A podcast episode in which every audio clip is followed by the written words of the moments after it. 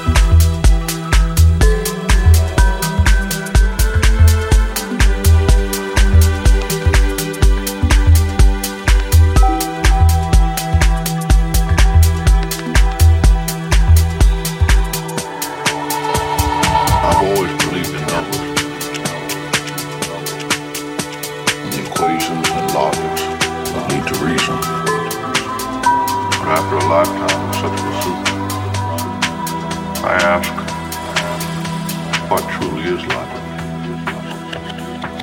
Who decides reasons?